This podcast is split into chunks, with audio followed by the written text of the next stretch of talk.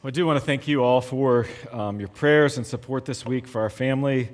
Um, you know, I can just ask that you continue to pray um, for Aaron and myself, and Patrick and his wife Marley, and uh, Megan and her husband Nick, and then the kids and, and others. Um, I just thank you for that and your support in a lot of ways, and we'll see how we get through this. So, why don't we turn to Psalm 34? I think that's our best place to go. Uh, it's page 463 in the Pew Bibles. If you don't have a copy of the Bible yourself, uh, please feel free to not only use that Bible in the pew, well, rows, whatever we want to call them, um, but take it home with you as a gift from us. So, Psalm 34, this is the word of the Lord this morning for us. I will bless the Lord at all times. His praise shall continually be in my mouth. My soul makes its boast in the Lord. Let the humble hear and be glad. Oh, magnify the Lord with me, and let us exalt his name together.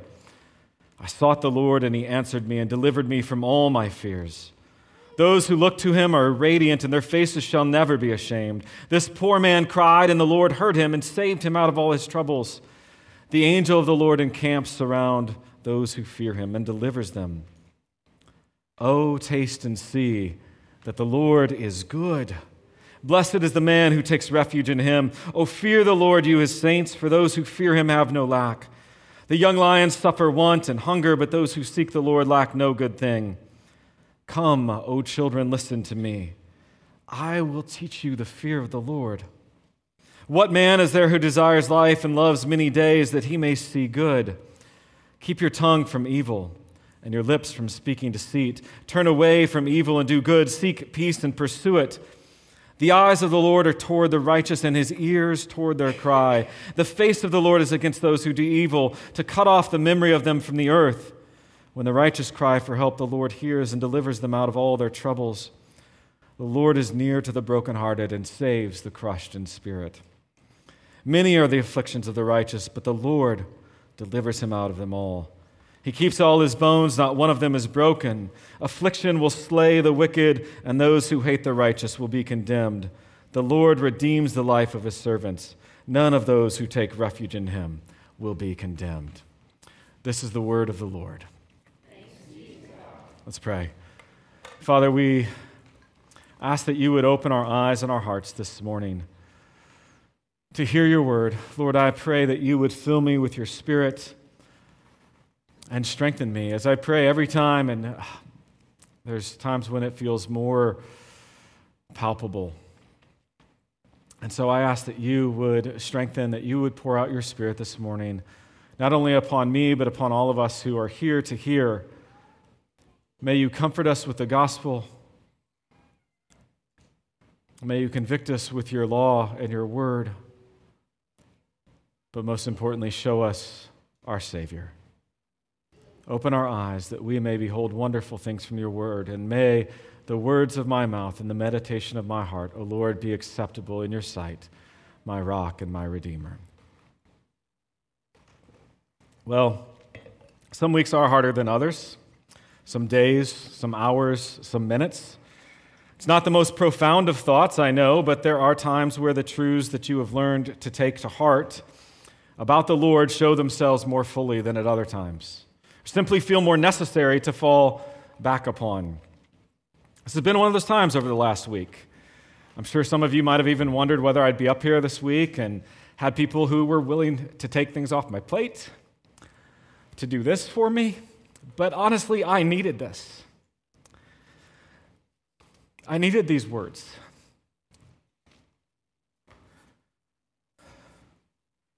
I needed refreshed and renewed in this truth that's so obvious in this psalm.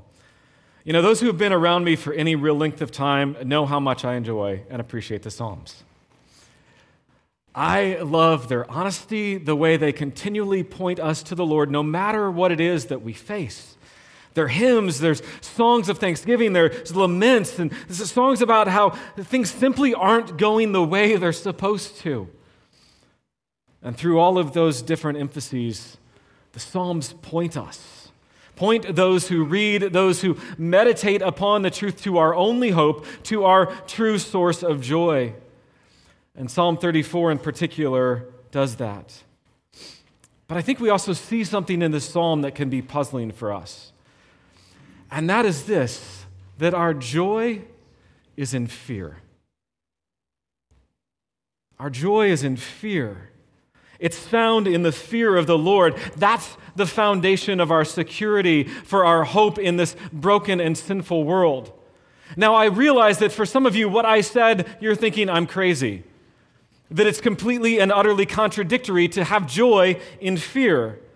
But it's joy in the, in the fear of the Lord, and that's the key part. Martin Luther, in his catechism, on the, the first of the commandments, the, you know, thou shalt have no other gods before me, his answer to that, what does this mean? He says, we should fear and love God and trust in him above all things. Others have defined fear of the Lord as reverential awe or um, veneration and honor. It's, it's fear that constrains our love and adoration. The fear of the Lord is deeply connected with faith. That makes sense. Trusting and believing in the Lord and in all things flows and, and works with our fear of the Lord. Because when other fears and dreads are present in our lives, when anxieties and pains, things that can at times paralyze us. Oftentimes, many of the, the effects from those fears, those fears can be real and are real, but the effects of those oftentimes stem from unbelief. John Flavel, a wonderful Puritan pastor, wrote this. He said, If men would but dig to the root of their fears, they would certainly find unbelief there. Matthew 8, 26. Why are ye fearful, O ye of little faith? The less faith, still the more fear. Fear is generated by unbelief, and unbelief strengthened by fear. And therefore, all the skill in the world, all the skill in the world can never cure us of the disease of fear till God first cure us of our unbelief. Christ, therefore, took the right method to rid his disciples of their fear by rebuking their unbelief. The remains of this sin in God's own people are the cause and fountain of their fears. David calls us in this psalm to fear and to greater faith and trust. These work hand in hand, as Calvin wrote. The knowledge of God set forth for us in Scripture invites us first to fear God, then to trust Him. The Lord, throughout Scripture, calls us as a people to humble ourselves to praise Him, to magnify His name, to trust Him. And folks, there's, there's much, much more that I could go into on the fear of the Lord, but the basic idea I want to get across is this it's reverential awe, it's proper worship, it's, it feeds our trust and belief. It's, it's the way we relate to the Lord, not in a cowering aspect, but in this He is so much greater and bigger and stronger, and He is sovereign. John Murray once wrote that the fear of the Lord is the soul of godliness. It's the foundation for our security and our hope. And this is what I want us to see this morning. And, and perhaps the, the joy of fear, the, the comfort that comes, is more palpably felt by some based on circumstances that are being confronted. But I want you to know this no matter what you're going through this week and whether things are, are, are, all well, you're, you're maybe outside of anxieties and dread, I can guarantee this. You need to learn this truth because you will have to fall back upon it. You cannot stand on your own. You need to fall back upon the Lord in everything. Now, I've broken down our text into two larger sections. Verses 1 to 10, David is calling the people to magnify the Lord with him. Basically, magnify with me. Then in 11 to 22, he's saying, Listen to me. Listen to me. To learn, listen and, and learn wisdom. Learn the fear of the Lord. So these first 10 verses are really, they're, they're, they're a mix of David calling the people to magnify the Lord with his personal testimony of how the Lord has worked in his life. Look at the first three verses again. I will bless the Lord at all times. His praise shall continually be in my mouth. My soul makes its boast in the Lord. Let the humble hear and be glad. Oh, magnify the Lord with me, and let us exalt his name together. I think the call there is fairly clear. Magnify, bless, praise the Lord with me. And it's not just once, and it's not just when all is well. He says, at all times, continually. No matter what is going on, we are called to magnify the Lord. Naked I came from my mother's womb, naked I shall return. The Lord gives and the Lord takes away. Blessed be the name of the Lord. Job could say that in all the tragedy he faced. We are called to it at all times. And David knows, and part of the reason I think that he can do this is he knows that all times are in the hands of the Father. All times are in his hands, Psalm 31 15. And verse 2, though, I think gives us a clue further as to, to how we can do this, how we can live and operate in this manner. It's humility. It's humility. We are to be self forgetful. I love how one pastor has talked about humility. The essence of gospel humility is not thinking more of myself or thinking less of myself, it's thinking of myself less. True gospel humility means I stop connecting every experience, every conversation with myself. And that, of course, allows us to boast in the Lord to our very soul, to the core of who we are it also frees us from other fears and anxieties because we're boasting in the Lord. As, as we enjoy Him, as we magnify Him, our fear, our right and reverential fear of Him grows. And this is a major shift in perspective for us. So often, I think we all live in a bubble. Not a, a bubble from COVID or anything like that, but a bubble of ourselves. That the, the, the center of our universe is right down the middle of the axis of our body, and we live in this bubble of about three feet. And that's a very isolating place to be. It's not comfortable, it's not at all good for us, nor those around us. But when the, the gospel of grace, by, by the love of God in Christ, we learn to take that focus off of ourselves and, and burst that bubble in many ways, then we can begin to praise and magnify the Lord and find our fears begin to be alleviated. Because we realize we are not the center of the universe. See, David, in his self forgetfulness, is calling others to join him in the joy of praising God. He doesn't content himself with his own joy. He wants others to join him. Oh, magnify the Lord with me. He longs for this, for the, for the good of the community. He knows it's actually good for the people to praise and magnify and trust in the Lord. See, David then gives some of his reasons. There's some of his personal testimony in verse 4. I sought the Lord, and he answered me and delivered me from all my fears. Those who look to him are radiant, and their faces shall never be ashamed.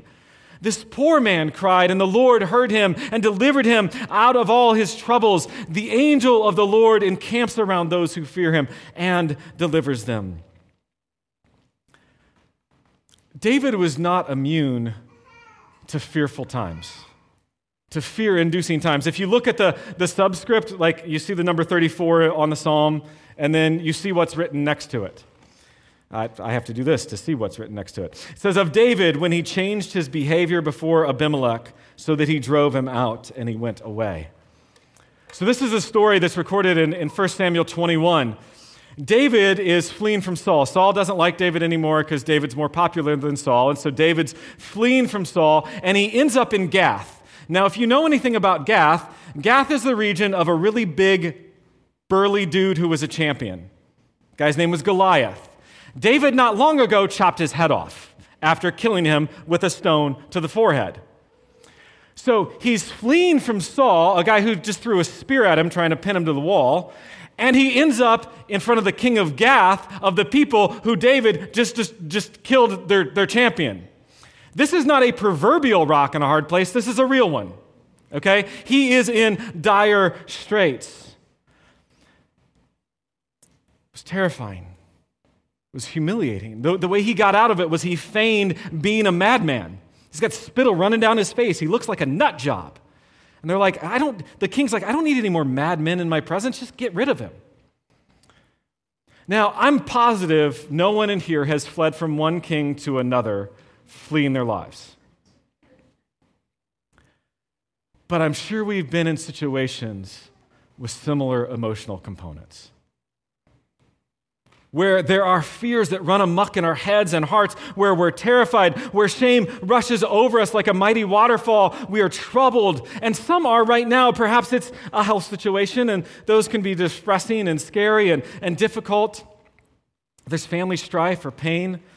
Marriage is not what you wished it to be. Your kids are out of control or hurting. Your extended family won't speak to you, or there has been a death in the family. Maybe it's work. Your boss doesn't understand and doesn't care. He doesn't even know your name. You're just, hey, you, and he doesn't care what you do unless you just do exactly what he says. You're misrepresented and misunderstood day by day. Joy seems to be a fleeting thought. And here's the thing those fears are real. Those anxieties and those dreads, they're real. We don't live in an illusory, uh, illusory world. Those things are real. I find what Calvin wrote so helpful. He says, By his fears, the psalmist means the dangers which sorely disquieted his mind. Yet doubtless he confesses that he had been terrified and agitated by fears. He did not look upon his dangers with a calm and untroubled mind. He, he wasn't a stoic, folks. As if he viewed them at a distance and from some elevated position but being grievously tormented with innumerable cares, he might justly speak of his fears and terrors. We don't go through life just trying to, to disconnect from our emotions and say it doesn't matter. Those fears are real. Those pains are real. Those dreads are real. Those anxieties can be very real. So, what did David do? In the midst of them, he sought the Lord, and the Lord delivered him. I think of what he wrote in Psalm 23 4. Even though I walk through the valley of the shadow of death, I will fear no evil, for you are with me. Your rod and your staff, they comfort me. David was a humbled, a poor, and needy man who cried out to the Lord and he was heard. He was saved. He saw firsthand the work of the Lord in his life. He recognized that his being saved was not because he acted like a nut job in front of the king, but because the Lord was there. The angel of the Lord had encamped around him and delivered him from all his fears. This is the privilege of the child of God, of all those who fear the Lord. And look at verse 5. Those who look to him are radiant, and their faces shall never be ashamed.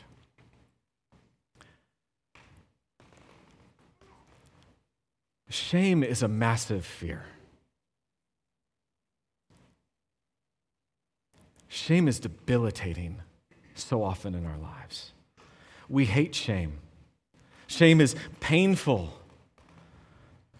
But for those who look to the Lord, the shame is taken away. Our, shame is most often felt in our sin because of our guilt. In the garden, before the, the first sin, what is it? How does it describe Adam and Eve? They were naked and were without shame. There was innocence. But after their sin, they were afraid and ashamed.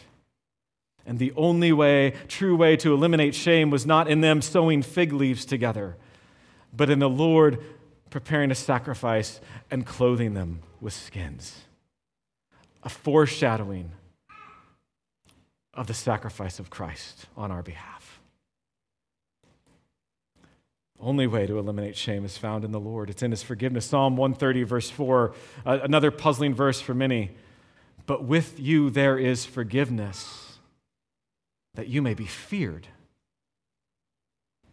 I don't think that's how most of us would have ever written Psalm 130, verse 4. We would have written, with you, with you there is forgiveness, that, that I may be freer, that you may be loved. But no, he writes that you may be feared, that we may be in right relationship.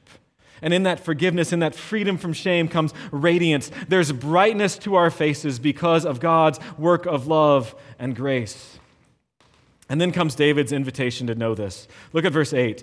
Oh, taste and see that the Lord is good. Blessed is the man who takes refuge in him. Oh, fear the Lord, you his saints, for those who fear him have no lack. The young lions suffer want and hunger, but those who seek the Lord lack no good thing. He says, Taste and see. know the goodness of the Lord. This isn't, this isn't just a little taste, okay? This isn't just a little taste. This is full on immersion. This is, this is diving in. This summer, Reed and I had the privilege while we were in Turkey to paraglide. And it wasn't just some little five minute jaunt or where we were tethered to anything, a few hundred feet in the air, but it was 30 plus minutes of sheer amazement after running off a 2,000 meter high mountain peak. That's him in the front, and that's me back behind him. We had the joy of soaring and exploring how it all worked with pilots, of course. We did not go alone. But I can say there were some nerves before running off the side of a mountain. I began to wonder whether those, all I had was carabiners holding my little basket in place to nylon, hoping that nylon was very, very, very strong. But once I sat back and I just, I relaxed, and in a sense, I took refuge in what was there, I trusted it. Oh, it was joyous. It was delightful. The whole thing, I, I, trusted the, the chute, the harness, the pilot, and it was such a blessing and such a joy. That was tasting and seeing. Now, I could have gone through the whole thing like this the whole way. I would not have enjoyed it when I sat back and I tasted and I saw that it was good, that it was delight, that, that's what we're called to do. Not just a little taste and not do so with fear the whole time, but to, to taste and see, to, to, to rest in the joy and the goodness. I think that's truly fulfilling our end in life. Westminster Shorter Catechism, question one says, What is the chief end of man? The chief end of man is to glorify God and to enjoy Him forever. John Piper, the former pastor up in Minnesota, he would adjust that a little bit. I, I, have some reticence with adjusting the catechism, but he did it, and I think it's fine. He says the, the chief end of man is to glorify God by enjoying Him forever. And I think that's actually really good. Because how in the world can you, write, can, can you magnify and glorify something that you can't stand, that you're not enjoying? How could you, could you magnify the, the, the work of a chef if you're, if you're spitting out the food the whole time, going, This is disgusting? That doesn't glorify a chef. And, and we have to glorify, we, we enjoy God. That is part of our glorifying of Him. We take refuge in Him. We fear the Lord. And those who do so, David says, lack no good thing. Now, this is not some empty promise of affluence that we're all going to be driving much nicer cars than are parked outside. That's not what he's saying. Just think of David's circumstances. He was alone, looking like a nut job. This is a promise and an assurance of God's care for his people. Psalm 23 1 The Lord is my shepherd, I shall not want. The great shepherd cares for his sheep. David is calling on us to fear and trust God, and that comes from knowing Him, being more and more acquainted with His character and His ways. David had worldly fears. We know that. And he had dread, but he sought the Lord because he knew the Lord. David tasted of the goodness of God and saw his deliverance not as his own doing, but rightfully as the work of God. It's the Lord's goodness and grace. So, in seeing all that, he moves on in this psalm to a passionate plea, to a command in many ways. He says, Listen to me. Look at verse 11. Come, O children, listen to me, and I will teach you the fear of the Lord. What man is there who desires life and loves many days that he may see good? Keep your tongue from evil and your lips from speaking deceit. Turn away from evil and do good. Seek peace and pursue it. So here's his question Do you desire a long life and seeing much good? Do you desire that? Well, the good you enjoy, there is correlation with seeking of good, with the pursuit of good, with seeking peace. Again, this is not some prosperity gospel distortion. It's truth. This is how the world was set up. There is blessing in obedience. There is blessing in living rightly. There is blessing in pursuing the Lord. Yet, at the same time, that does not take away from the reality of affliction. The reality that we live in a broken and sinful world. The rest of this psalm really speaks to that truth, the truth of affliction, but with that, to the truth of God and His presence. So let's look at the rest of the psalm from verse 15. The eyes of the Lord are toward the righteous, and his ears toward their cry. The face of the Lord is against those who do evil, to cut off the memory of them from the earth. When the righteous cry for help, the Lord hears and delivers them out of all their troubles. The Lord is near to the brokenhearted and saves the crushed in spirit. Many are the afflictions of the righteous, but the Lord delivers him out of them all. He keeps all his bones, not one of them is broken. Affliction will slay the wicked, and those who hate the righteous will be condemned. The Lord redeems the life of his servant. None of those who take refuge in him will be condemned. This is comfort and joy in the fear of the Lord. Look at the, the those first few verses, 15 and, and around that area. Look at the contrast between the righteous and those who do evil. Verse 16 Could there be any more of a striking picture of complete and utter unwelcome than that? Your memory will be cut off from the face of the earth. And then in verse 21, it says, Affliction will slay the wicked. If you look at other translations, they'll actually translate it to say, Evil will slay the wicked. And I think that speaks to, a, to an amazing truth. The evil, the wicked people are actually slayed by the wicked that they pers- the evil that they pursue. The path of following evil is self destructive. Even if it looks at times like Psalm 73, uh, Asaph complains about that, why are they prospering? The reality is, as he goes to the sanctuary of God and he says, When I went to the sanctuary of God, I perceived their end. The pursuit of evil will actually lead to your destruction. And all the while, the eyes of the Lord are toward the righteous and his ears toward their cry. The Lord sees and the Lord hears.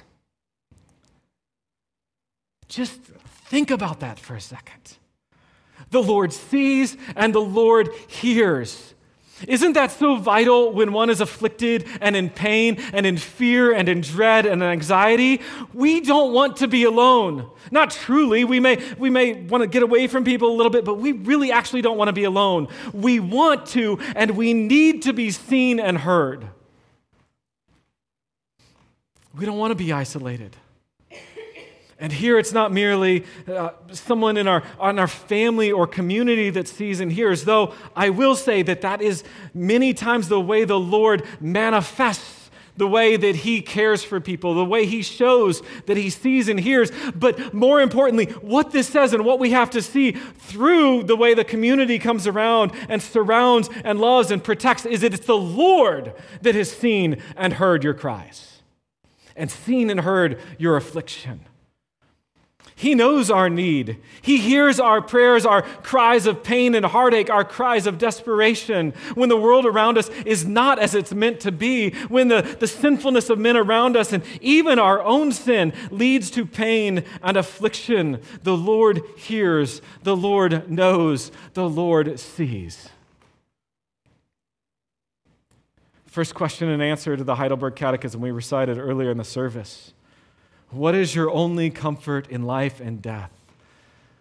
That I am not my own, but I've been bought with a price and I belong to my faithful Savior, Jesus Christ, who with his precious blood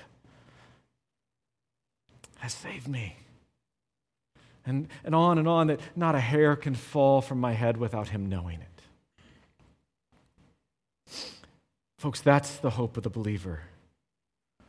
This is not, this is not the sure hope of everyone in the world without exception, but it is the hope of every believer in Christ without exception.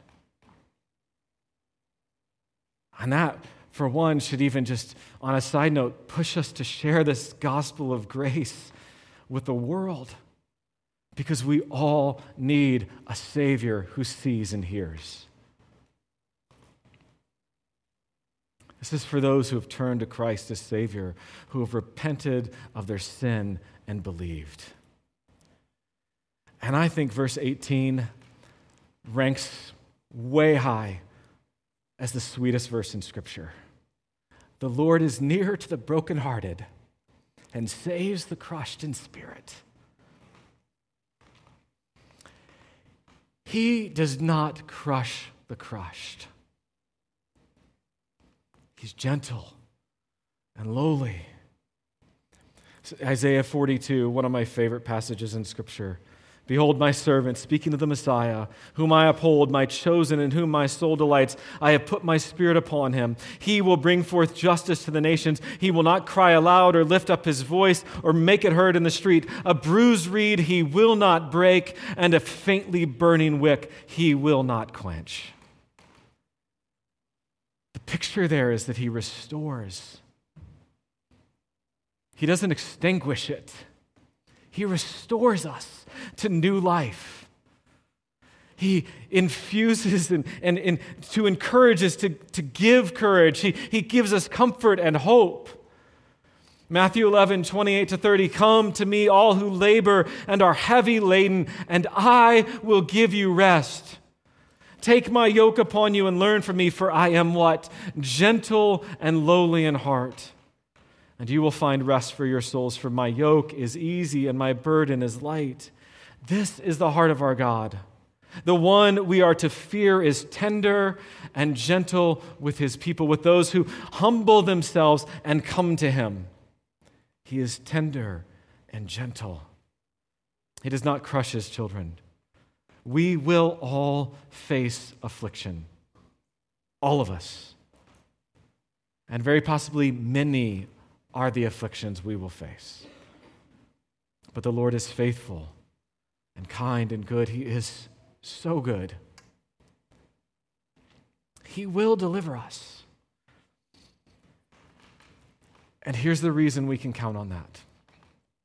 Now, David gave some personal testimony in the psalm. But in the power of the Spirit, under the inspiration of the Spirit, David actually spoke of something that wasn't, that hadn't yet come. Verse 20 is actually picked up in the New Testament. John 19, 33 and 36. Jesus is on the cross, and it says, But when they came to Jesus and saw that he was already dead, they did not break his legs. For these things took place that the scripture might be fulfilled not one of his bones will be broken. This is the glorious foundation of the promises in the psalm. As Mark Futato wrote, Jesus tasted the bitter cup of God's wrath in our place that we might taste and see that he is good. Jesus was afflicted and humiliated and beaten and mocked and shamed, his dignity given up to, to a, way, um, a, a way greater extent than David experienced or that any of us have ever experienced. And so David, inspired by the Spirit of the Lord, spoke of his greater son, the one in his line, the Messiah. He spoke of our true redemption, not simply being saved from our worldly afflictions, which is comforting and necessary, but actually being saved from our greater affliction.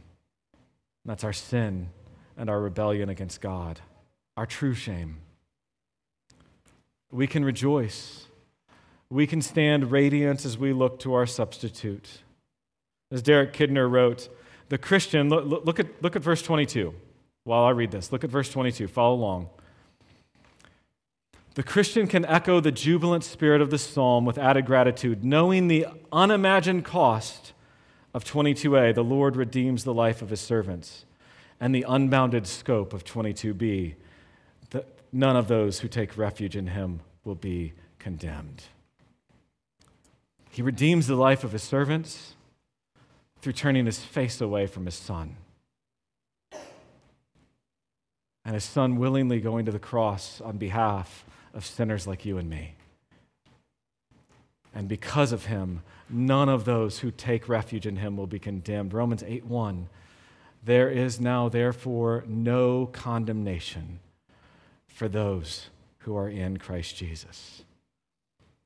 So, no matter what our current experience of affliction or not, our joy is in the Lord. Our joy is in knowing where our hope is. It's in the fear of the Lord.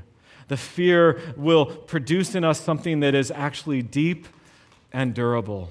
It will produce in us a delight in our refuge because we've tasted and we've seen that He is good.